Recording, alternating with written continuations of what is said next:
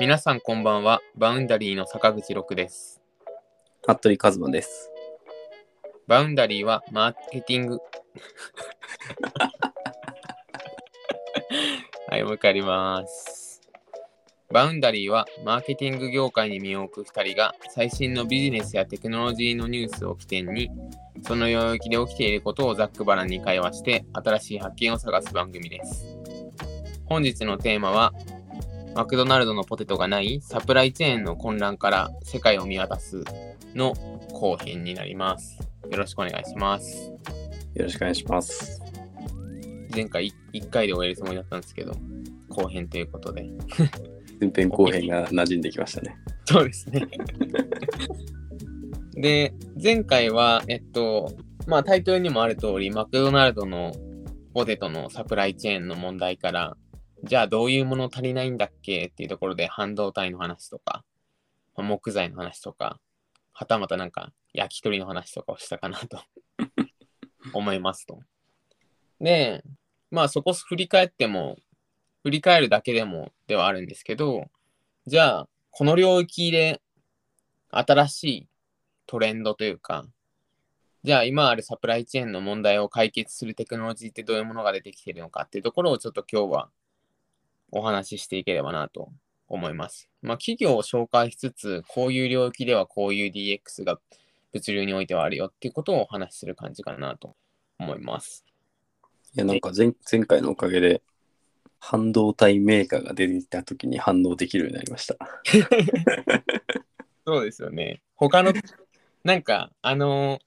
前回半導体はロジックとメモリとその他があって、まあ、全工程作る、ウェハー作る人と、あの、設計、設計図書く人と、その上に回路作る人と、みたいな。で、それを全部やってる人もいれば、一個のレイヤーで特化してる人もいて、みたいな話をしたと思うんですけど、あれが分かるとちょっと、ああ、そこのレイヤーの話ね、みいたいや、そうそうそうそうそう。な。よかったです。このこの図はちょっと概要欄とかにリンク載せられるといいです。うん、そうですね。そうですね。どっかで、この前編か後編かどっかで載せられればなと思います。ちょっと前編のリンクでは貼れてない気もするんですけど。あ、確かに。はい。はい。で、えっと、まあ、半導体も含め、そういうののサプライチェーンの DX の話で、まあ、前回、まあ、国際物流って結構海運が要なんですよみたいな話をしたと思うので、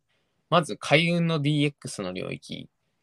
からお話ししようと思います。これ前回もちょっと名前だけは言った気がするんですけど、フレックスポートっていう会社が海運の DX をやってまして、知ってますか？フレックスポート。なんか名前だけは聞いてるけど、なんかどんなことやってるかって把握してないですね。まあ、海運の DX やってる会社なんですけど、まあ、国際貿易って17兆ドルを超える産業らしくて、めちゃめちゃでかい産業ですと。で、その領域って、前回ちょっとふんわり話したんですけど、手続きいまだに紙ベースらしいんですよ。うーん。で、多分紙ベースな理由が、国際物流の結構要、国際貿易の要のところって、あの、税関手続きなんですよね。うん。で、税関手続きって多分お国の話なんで、まあ日本でもお国の話になると突如紙が増えるみたいに、まあ紙のプロセスが多いですと。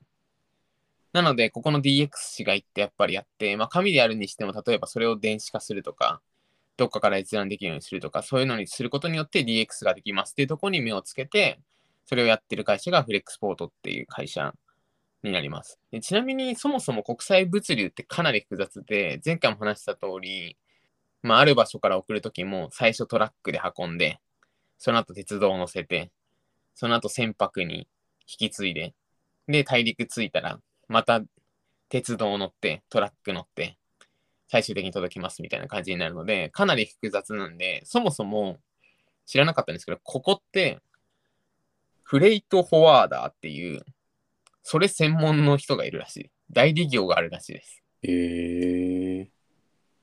荷物をさい預かって最終的なところまで届ける代理業があるぐらい複雑っていう領域うならしいです。なので、ここを複雑なんで、そこのプロセスは、まあ結局、代理業あるところって基本的に、そのやることがかなり複雑なんで、じゃあ代理で受けますっていうので、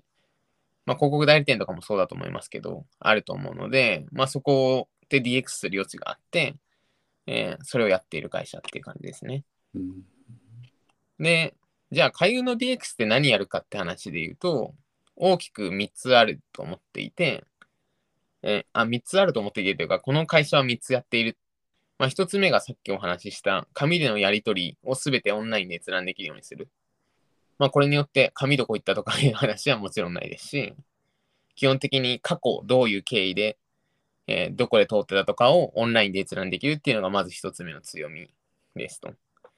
で、二つ目が、そのデータがあるんで、その、じゃあ次、どこに運ばれるとかの、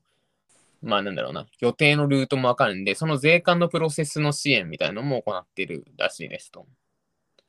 でプロセスが分かってることによって、その税関、まあ次ここの税関があるから事前に準備して、みたいな支援ができるってことですね。で、最後が、これも知らなかったんですけど、トレードファイナンスをやってるらしいです。で、トレードファイナンスって何かっていうと、国際物流やってる企業って、作ってから販売されるまでもちろん長いんですよ。っていうのは、まあ作りました。国際物流載せます。で、やっと現地ついて販売するんで、ってことは、まあこれ多分ファイナンスやってる人だったらわかるんですけど、お金って置いといたら利子つくんでうん、価値上がっていかなきゃいけなかったりする、しますし、の中で、まあその中、その間ってもう全くそのものとして、むしろマイナスになってるみたいな状態じゃないですか。なのでまあキャッシュは減ってる状態になっていて、なのでその間の資金繰りどうするかって話って国際物流とかやってるメーカーの場合あるみたいで、ここの融資みたいのを、えーやってるみたいです。でや、やってる理由としては、もちろんその貿易してる物の情報とかをこのフレックスポースポート入れてたら分かるんで、それをもとに融資できるかみたいのを、まあ、即座に判判断して、まあ、銀行みたいなすごい細かい審査とかしなくても融資ができるみたいなことをやっているみたいですね。なんか DX 関連だとまあよくある。この辺の管理が多分、フレックスポースとかができると、多分需要予測的なのも多分できてくれるんですよね、多分ね。そうですね。ここをさらにでかくなってくるといろいろ考えられることはいろいろあるなっていう気がしてますねう。んうんうん国際物流の見える化が最終的にできる気がするんで、うんそうするとどういう国にどういう需要があってとかうん。が分かる気がしますし、なんかそこって今まで紙ベースでやってたってことは、まあ、全然見える化されてなかったと思うんですけど、うん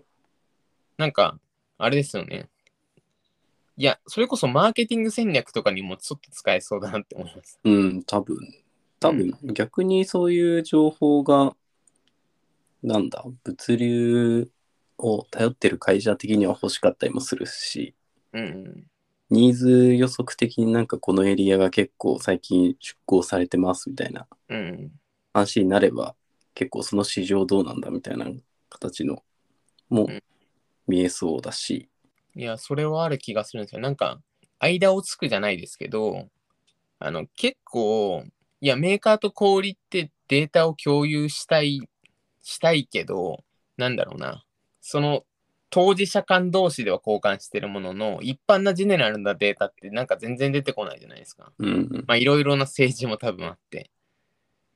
それをなんか間接的に、まあ、それは別に、ここの物流のところで噛まなくてもいいんですけど、物流のところで間接的に見に行ったり、みたいなのはありそうですし、それこそ、まあ、日本としての対局のトレンドとかを見るときに、なんかう、んここら辺が、ここら辺がソースのデータで出てくると、なんか、すごい説得感増すので、うん、そうっすね。なんかそこら辺も期待したいなっていう感じではありますね。うん、面白い。で、案の定というか、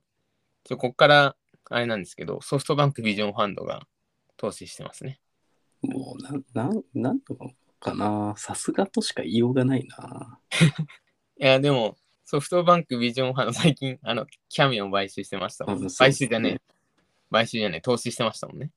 そう、早いんだよな。早いし、そう、カメオの部分はソフトバンク来たかって感じでしたよね。うんあの、ロークさんと会話しましたけど。そうですね。ちょっとわからない方にお伝えしておくと、カメオンは、もう超簡単に言うんであれば、有名人例えば神木隆之介を好きな女の子がいて、誕生日に神木隆之介から誕生日おめでとうっていうメッセージが来たら喜ぶとしたときに、神木隆之介に5秒で誕生日おめでとうって言ってくださいっていうのを、わかんないですけど、例えば10万円でお願いしてもらうみたいなサービスですよね。多分簡単に言うと。そうですね。だからまあ、そういう有名人っていうかセレブの空いた時間をギグワーカー的に使うというか、うんサービスですね。やっぱりインスタとか、その SNS 系になるともう1対多っていう感じですけど、それをより影響力を持ってる価値を持ってる人たちが1対1で一般顧客とつながるっていうか、うん。伝えるというか、できるサービスですね。うんうん、いや、でも冷静にここめちゃめちゃ NFT と相性良さそうああ、ですね。めちゃめちゃいいですよね。刻んどいてほしいですよね、ブロックチェーン。い。いや、考えてるでしょうね。や、考えてるでしょうね、間違いなく。で、ソフトバンクビジョンファンドをちょっと深掘りするんですけど、まあその理由として、まあソフトバンクビジョンファンドの戦略みたいなのって知ってますか？軍戦略っていう戦略なんですけど、ああ、知らないです。まあ特定の分野において優れたテクノロジーとかビジネスモデルを持つ企業群を、にまとめて投資して、それぞれ自律的にそれぞれで事業運営を行いつつも、その間のシナジーをソフトバンクビジョンファンドとしてデザインしていくみたいな。コントロールはしてないけど、共同体みたいな感じで育てていく。まあ、軍として育てていくっていうのが軍戦略なんですけど、まあ、その中の一領域で、フルフィルメントというかサプライのこの物流周りのはソフトバンク相当張ってて、で、その中の一つがフレックスポートでしたみたいな感じですと。他で言うと、例えばシップボブ。シップボブは、アマゾンって一番民主化したのって、多分一般人の人からすると、いや、すごい EC でしょっていう印象が強いんですけど、いや、それ以上にアマゾンはフルフィルメントバイアマゾンって言って、配送とか倉庫とかも含めて全部やってくれ、アマゾンがやってくれるから、簡単に、それこそ倉庫とかって一番わかんないじゃないですか。在庫管理どうすればいいとかって。そこをやってくれるのがでかかったんですけど、でかかったから Amazon ってやっぱりでかくなったっていうのがあって、まあ、セラー側が入りやすかったってことですね、要するに。まあ、それによってじゃあ Amazon が勝ってるとすると、それの第三者が現れてもいいって話で、その第三者になってるのがこのシップボブって会社です。主に Shopify とかでアプリであって、そのフルフィルメントの部分を担うアプリケーションみたいになってますね。あとは、オートストアっていうのがあって、オートストアはもう超近未来の倉庫です。あの、倉庫を高密度化するって言ってて、まあ、簡単に言うと、倉庫ってなんか歩ける場所も確保されて陳列されてるイメージがあって、ここにはこれがあってってなってると思うんですけど、ロボットが倉庫をの運ぶのをやるんだったら、そもそもその仕組みである必要がねえというのがこの発想で、あの結構、いや、倉庫ロボットとかで人間を模した感じで物を移動させてるケースって結構多いじゃないですか。人間みたいな動きで物体検知して物を取ります。ここに移動させます。みたいなところ多いんですけど、いや、いや、そもそもそれロボットに最適な形じゃないのよ、みたいな議論があって、なので、オートストアはもう、何ですかね、イメージジャングルジムみたいな、マス目状に倉庫を全部くくって、で、そこの座標で、えー物を、段ボールの位置をそこで管理しますと。で、それによって、この座標にあるところのも荷物を取ってくるってなったら、まあ、機械だったら別に上のものどけて取りゃいいんで、っていうのを自動でやるオートメーションの倉庫みたいなのをやってる、まあ、このロボットを含めのパッケージを提供している企業がオートストアですね。すごいな、これ。動す画ごいですよね。動画すごいな。すごいですよね。かっこいい、かっこいいですよね。もはや。ぜひ、あの、リンクに貼っておくので見ていただければなと思います。で、あとは、フリップカートとかもやってますね。フリップカートはフルフィルメントというか、あの、インドのアマゾンみたいな感じです。うんうん。ちなみに、あもうオルマートが買収してるんですけど、2018年にオルマートが買収してるんですけど、いう会社とか、あとソフトバンク一番このフルフィルメントでもちょっと特定領域になりますけど、フードデリバリー周りはめちゃめちゃやってて、ウーバー、ディディ、グラブ、まあ、出前館は Z ホールディングス参加として普通に持っている感じですけど、をやっています。で、まあ、ドアダッシュは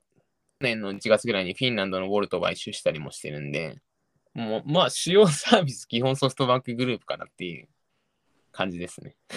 これ、この間、ちょっと話ずれるんですけど、はいはい。オーブスかな？なんかに載ってたやつだと、うん。意外にアフターコロナか、まあ、ウィズコロナみたいになって、デリバリー習慣がうん。根付いてないっていう調査があって、ええ結局なんかコロナの前の生活の対応を取っちゃって、デリバリーが馴染まず使う、なんか利用頻度が下がってきてるみたいななんで、うんうんそ。このなんか根付かせるってところが難しくなりそうっていう記事が出てましたね、確か。ええいや、坂口がめちゃめちゃ使うんで。い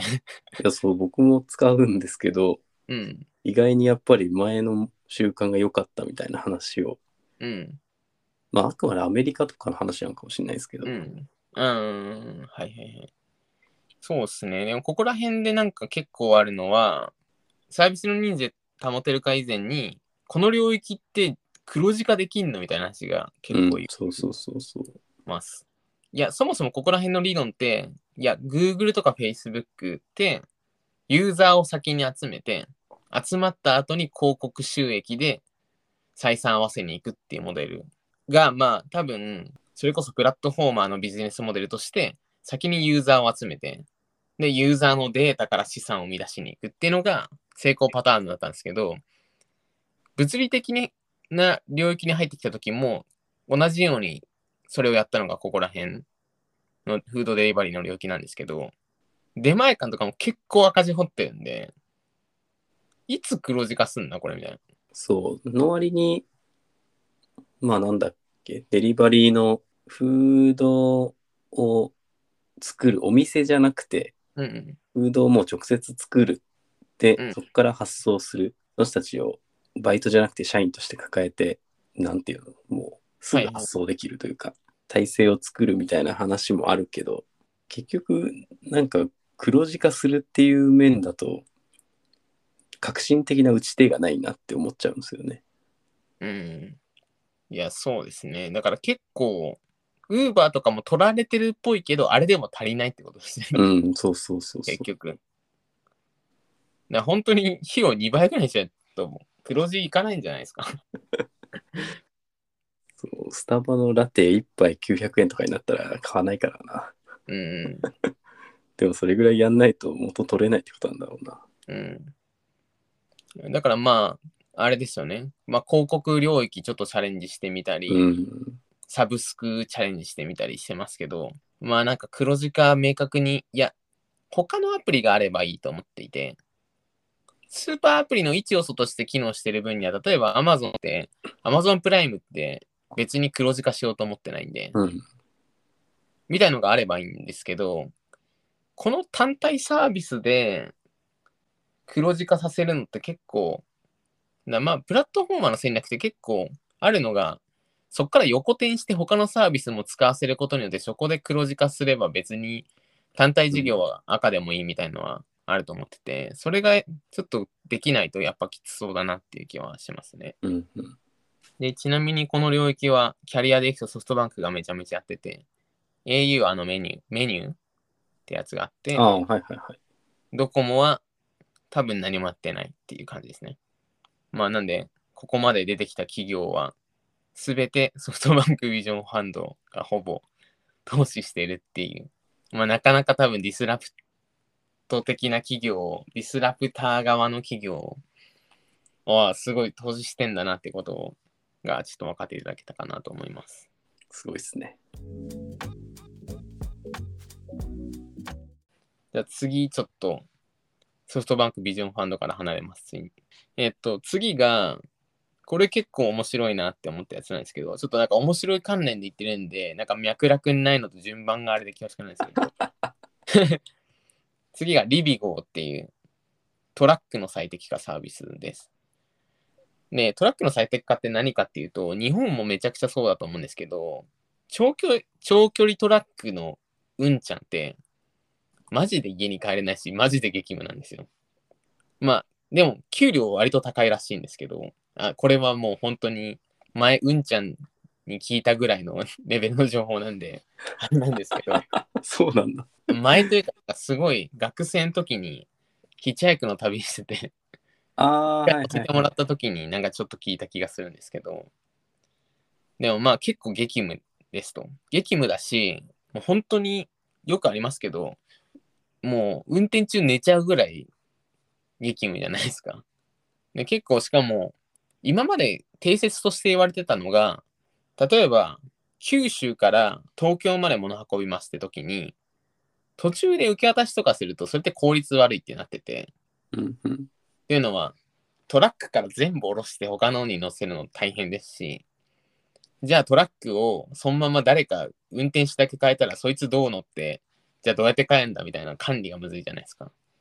なので、いや、長距離で頑張らせるのが一番っていう感じだったんですよ。でもそこを、これ Uber とかの仕組みと同じですけど、そこをうまくここで交換してこうやれば短距離でリレー形式で配送してって、しかも効率も上げれるっていうのをやってるのが、このリビゴっていう。サービスです。これはなんか、ああ、すごいなんか、いいサービスだなと思いました。逆になんか、僕聞いてるとこだと、ガティックとか、多分そういう自動運転のトラックの会社とか、ガティックは確か、いすず自動車と提携したんじゃないかな、確か。ああ、自動運転ですか、ガティックは。あ、そうそうそうそうそう。ああ、それで言うと、リビゴは自動運転ではないです。あー、配送サービス。だイメージ、ウーバーの配車の仕組みをトラックのあー、なるにほど。適合した感じです。なるほど、なるほど。自動運転の話ってあるんですけど、日本にデプロイされる、日本に来るのって結構先な気がしてて、うん。まあ、アメリカは、もう基本的に道が長いから、トラック輸送高速が多いしそうそうそうそうそうそまあ、かつ日本の道ってマジで秩序ないですから、う。うん。無理ですよ。東京の路地とか絶対自動運転できないですから。そう考えるそういうことと、か。うんなるほど、なるほど。リビゴーみたいのはあるだろうなっていう。で、まあ、あるかもしれないですね。あの、自動運転もレベルなんてあるじゃないですか。うん。レベル5まで、レベル5がもう何もやんなくていいような気がするんですけど、レベル3、4とかでも指定条件で、あの、いや、日本だと高速道路で追随できても手離しちゃダメとかいう謎な制限とかが ああ、るとそう思そううんそうですけどそうそうそう。でも無人でできるようになれば、リビゴーとリビゴーでラストワンマイルを担当して、高速道路は自動配送。まあ、そうしたらもはや車でなくてもみたいな話になるかもしれないですけど、もうありそうですね。あとあれなんですね。リリゴーもやっぱりインド発なんですね。インドですね。強いなぁ。まあ、インドは最後のフロンティアです、多分。で、まあなんかここら辺も含めて、いや、坂口が、いや、テクノロジー改変も好きなんですけど、なんだろうな。ソフトウェアの解析とかで、とか仕組みをハックすることでなんか解決してるものが好きで、で次もそんな感じなんですけど、ウェルコっていう、これフランスのサービスらしいんですよね。へえ。で、これ、あの、前回の次回予告でちょっと話したんですけど、これが、あの、個人が荷物を預かって、預かっておくことで、まあ、例えば近隣の人が、えー個別で物を受け取らなくても、その人の家が集荷所みたいになってて、取りに行けばもらえる。で、まあ、近隣住民的には、そこに行けばもらえるから、なんか、いや、ピンポン待ちって結構だるいじゃないですか。なんか午前中配送とかなってると、いや、ちょっと風呂入んのもはばかられるわみたいなのあるじゃないですか。そういうのがなくなりますし、預かってあげる人は登録することによって、まあ、もちろん、あの、悪いことしないかとかの審査は、なんかうまいことされてるんだと思いますけど、預かってあげることで月額でお金をもらえるみたいなのをやってるのがこのウェルコっていうサービスですね。いや、なんかここら辺聞いてて昔思い出したんですけど、うん。確か昔って宅配便受け取れなかったら隣の家の人持ってもらってたなって思ってて、マジですか？うん。本当にちっちゃい頃、はいはいはい。それはもう仲良かったです、多分。服部さんの団地が。うち団地だったんですけど、はい。そう、な結構隣の家の人持っててもらうとかあったんですよ、確か。うんうん。なんかその発想に似てるなと思って、だ信頼できる誰か、近くの、家の近くの誰かに持っといてもらうって話ですもんね。そうですね。でもそれが、いや、なんかそういうのがあるとすると、いや、まあやっぱ日本も核家族化して、団地付き合いみたいのが若干希薄化して、うん。持ってもらえるようじゃなくなったから、じゃあそれの信頼を担保しなきゃいけない、まあシステムでこういうところが担保しに行ってるっていう潮流なんですかね。ああ、結構日本と合いそうですね、確かうん。そうですね。だここはちょっとその審査、預かってる人が悪い人だったら結構やばい気がするんで、あの、そこら辺は気になりますけど、いや、ビジネスモデルとしては面白いなって思に。った話で、家にいるっていう有給資産というか、を使いに行くっていうところですね。で、これに似てる概念で、あの中国の共同購入って知ってます？あ、知らないです。結構中国って流行ってるんですけど、中国の e コマースって共同で何個か購入すると割引されたりするんですよ。うーん。とかもありますし、個別で買うのがだるいみたいな感じで、なんか団体で、てか団地同じ人とかで、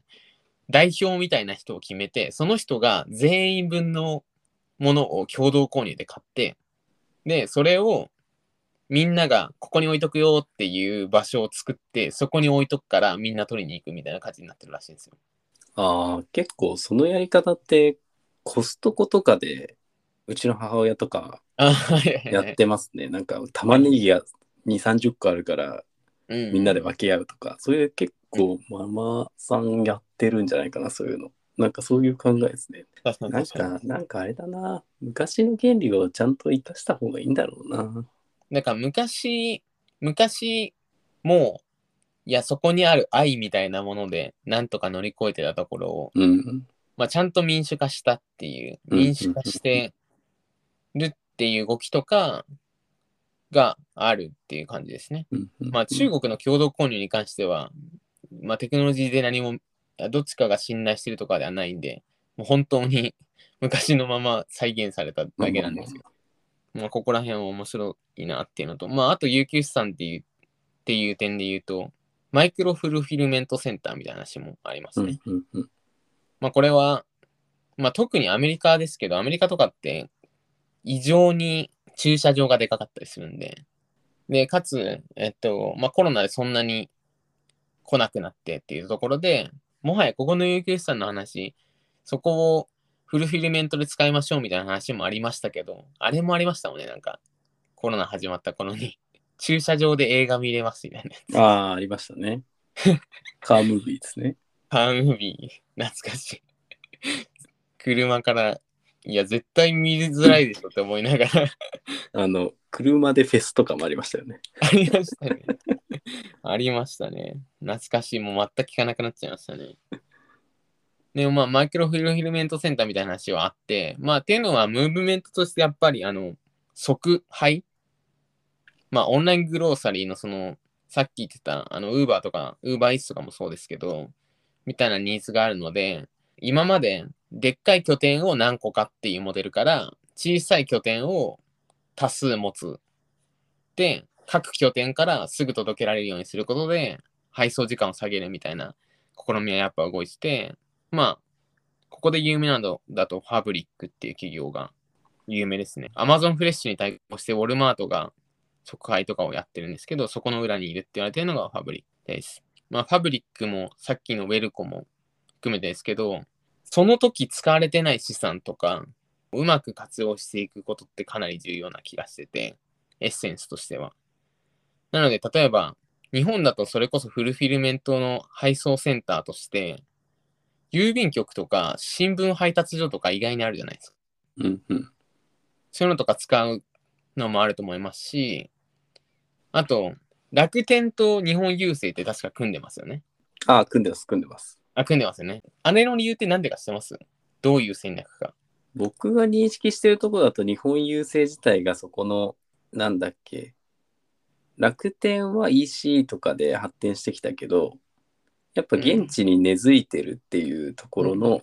郵便局とか、その、うんやっぱり身近に近いところの存在の場所をちゃんと抑えてるんで、うん。そこの連携を DX 要素も入れつつ、うん。連携していくっていうタッグかなと思ってましたけど、うん、配送連携ってことですね。あ、そうそうそうそう。あそれはもう一個確実にあって、もう一個が、もう一個理由があって、楽天モバイルあるじゃないですか。はいはいはいはい。5G とかに対応していくときって、ある程度の範囲内に基地基地局設けないといけなくて、ああ、なるほど。基地局の場所って結構なくて、って時に日本郵政の建物の屋上とかに基地局作ったり、その敷地内とかに建てさせてもらうことによって、あの 5G の基地局って今どんどん立ってると思いますけど、そこを楽天モバイルとして抑えるためっていうのが多分裏テーマであります。うーん、なるほど。確かに。その、証券内に必ずありますからね。そうです、そうです、そうです。そういうコラボも結構面白いなと思うので、なんか、これひ、ここ昼間は使われてるけど夜使われてないとか、この人たち昼、夜仕事してるけど昼何してんの暇なんじゃないかなみたいなのとか、その人的資産を使うとか、えーまあ場所の資産を使うとかは、なんか、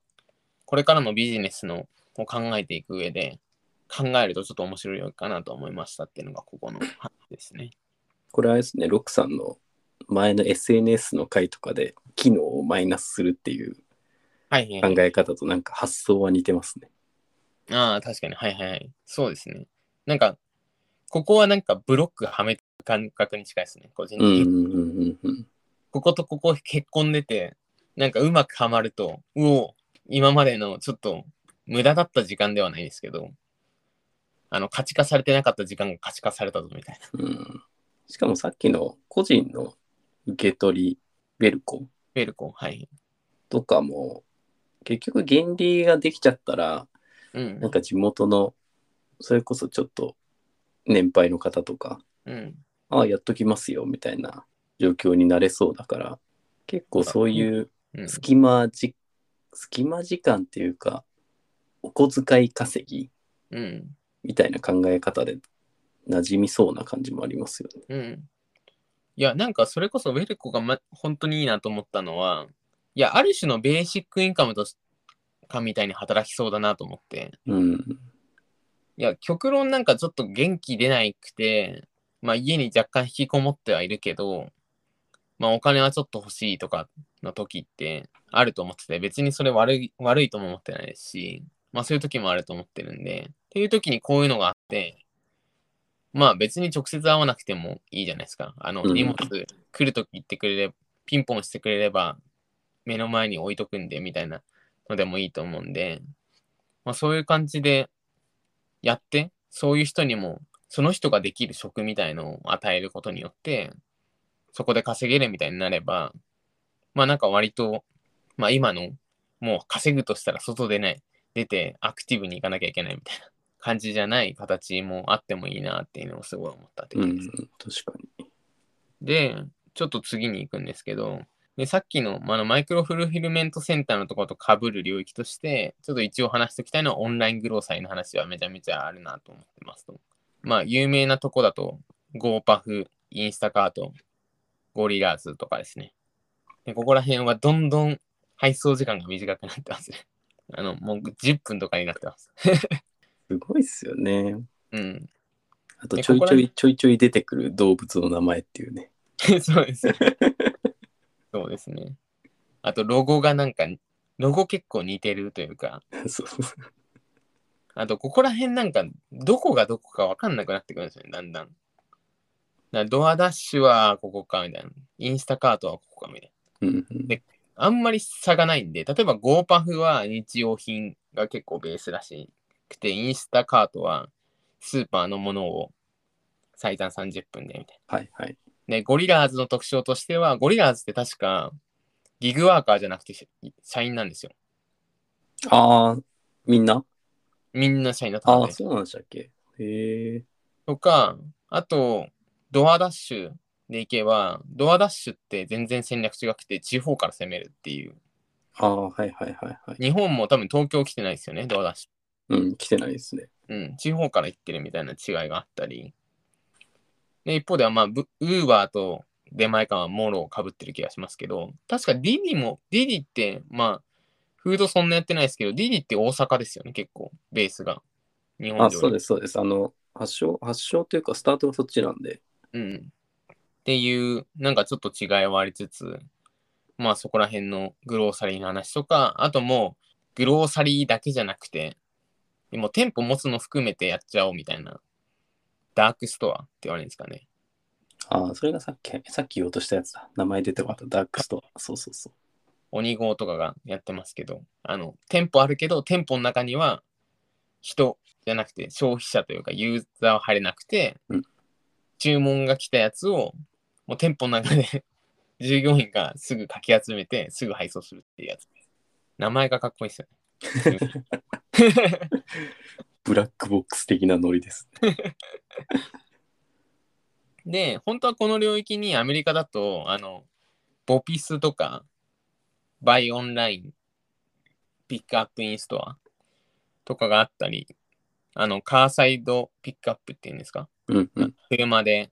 ピックアップみたいなのがあったりするんですけど、まあ、日本だと、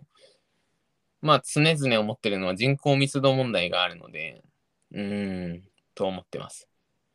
だから結構、日本でも、何ですかね、自分の入力したラベルのペットボトルが出てくるボピスサービスとかある気がするんですけど、うん。まあ、いや、ボピスである意味が、アメリカだと結構車なんで、どっか行ったついでに帰り、パッと、もう、なんですかね、お店の中入らなくてもピッ簡単にピックアップできるってことで、ボピス使われたりすると思うんですけど、日本だと、うーん、デリバリーと店で買うの中間にボピスはない気がして、日本はどうなんかなっていう感じで思ってますね、ボピスは。うんで、あと、ここら辺というよりはさ、物流の話ですけど、ラストワンマイルは、今日は深掘りはしないんですけど、まあ、ロボットで自動化していく流れはめちゃめちゃあって、まあ、ドローン使ったり、まあ、さっきおっしゃっていただいた車も自動運転にしたり、あと、車自動運転にしても、結局、路肩までは来れても、そこから扉の前までどうやっていくっていうところで、なんか Amazon がそういうちっちゃいロボットを開発してたり、みたいのがあったりしますっていうのはありますね。で、あと2つぐらいなんですけど、えっ、と、ちょっとここからはちょっとレイヤーが違うんですけど、地産地消にしようぜ、そもそも配送自体なくせばいいんじゃないみたいな話がありますと。で、グローバル化の流れで結構、なんだろうな、人件費安いところに、で作って持ってきた方がコスト効率いいみたいなのがあったので、まあそれでやってた節があったんですけど、いや、なんか物流も結構大変だし、まあ多分、もともと頼ってた中国とかも人件費多分上がってきてたり、まあいずれ上がるってことを考えると、いや、そもそも配送なくしてコスパもいいんじゃないみたいな 話があって、環境にもいいと。うん、環境にもいい。そういうムーブメントがあります。で、まあ、これはもう単純に別に工場を、例えば国内に置くみたいな話だったら、例えばコロナの中で言えば国内に置いた方が、えーこのサプライチェーンの問題って見舞われなかったと思いますし、っていうのもありますし、あと個別の話で言うと、まあ、個人的にちょっと注目したのが、あの、農法？あの、垂直農法とかいう、まあ、野菜の栽培をビルの中とかでやるやつですね。うんうんうん。ビルの中とかでやったり、もうなんか、すごいちっちゃいボックスの中でやったり、まあ、ミニマムな農業をやっていくみたいなのとかがあって、まあ、こういう、まあ、垂直農法とか今までなんか考えられなかったと思うんですけど、いや、土に埋めるでしょみたいな感じで、垂直農法はちょっと、多分画像を見ていただければわかるんですけど、なんか、近未来みたいな、近未来の農業してんな、みたいなので見ていただければなんですけど、インファームとかプレンティとかですね。インドアの農業のやつは、ワンフロアにレタスめっちゃ並んでるみたいなやつですよね。そうですよ、そう。いやー、なんか面白いっすよね。テクノロジーですね。まあ、ここら辺は、どっかでアグリテックうんうん。とか、培養肉とか、そこら辺の話も含めてできたらなとは思います。出た、ロックさんがやりたいバイオ系ね。いや、バイオ系は深いですからね。あと最後が、もう、究極の話で、街作るってやつです。なんかこの終わり2回目ぐらいな気がするな。これ何の回だ？何の回だ？あの、海の上にあー水道都市作る話をした気持ちますがドントルッ、クアップの時ですね。そうですね。エコノミストの時ですね。でもまあ最近、いや、アメリカで最近街作る話マジで多いっすよね。そう、ディズニーとか、グーグルとかも自分たちの作るとか言うし、てかまあそもそも GAFA は若干キャンパスが街化してるっちゃしてますもんね。あ、そうそうそう。だからそれをもうフルで街にするっていう。いやなんか実験都市作るやつがどんどん進んでてなんか面白そうだな。そう、今度できたらスマートシティ系のデンマークの話とかしたいなと思ってるんですよね。ああ、はいはいはいはいはい。いや、ついでに今ウーブンシティがどうなってるかもぜひフィーチャーしてほしい。確かに確かに。最近本当に聞かないな。置いてないだけかわからないですが。はい。なので、まあサプライチェーンいろんな方面から新しいテクノロジーみたいなのは出てきているので、まあここも、まあこんなに多分テクノロジーが介入できる余地があるんだっていうのが今日わ分かっていただけたというか、あの、聞いてて感じていただけたかなと思うので、ぜひここら辺も面白いので見てみてください。まあ、マーケティング単体の話だと別に関係ないかもしれないですけど、本当に事業領域まで見て、じゃあ、製品の物流の配送費とかも含めた PL まで見ますみたいな話を、まあ本来多分マーケティング領域やってる人でも多分これから5年後ぐらいはそこまで語れて一流になるかなとは思っていて、まあ実際多分企業のマーケティングの CMO の人とかってそこら辺まで分かって、じゃあ広告費どんぐらいでって話をしてたりするので、なんかここら辺もトレンドとしてつかみながら、ちょっとジャブを打てるといいのかなとは思います。はい。今回ご紹介したトピックの参照元は概要欄にリンクでまとめています。もし面白いと思った方は、ぜひフォローしてみてください。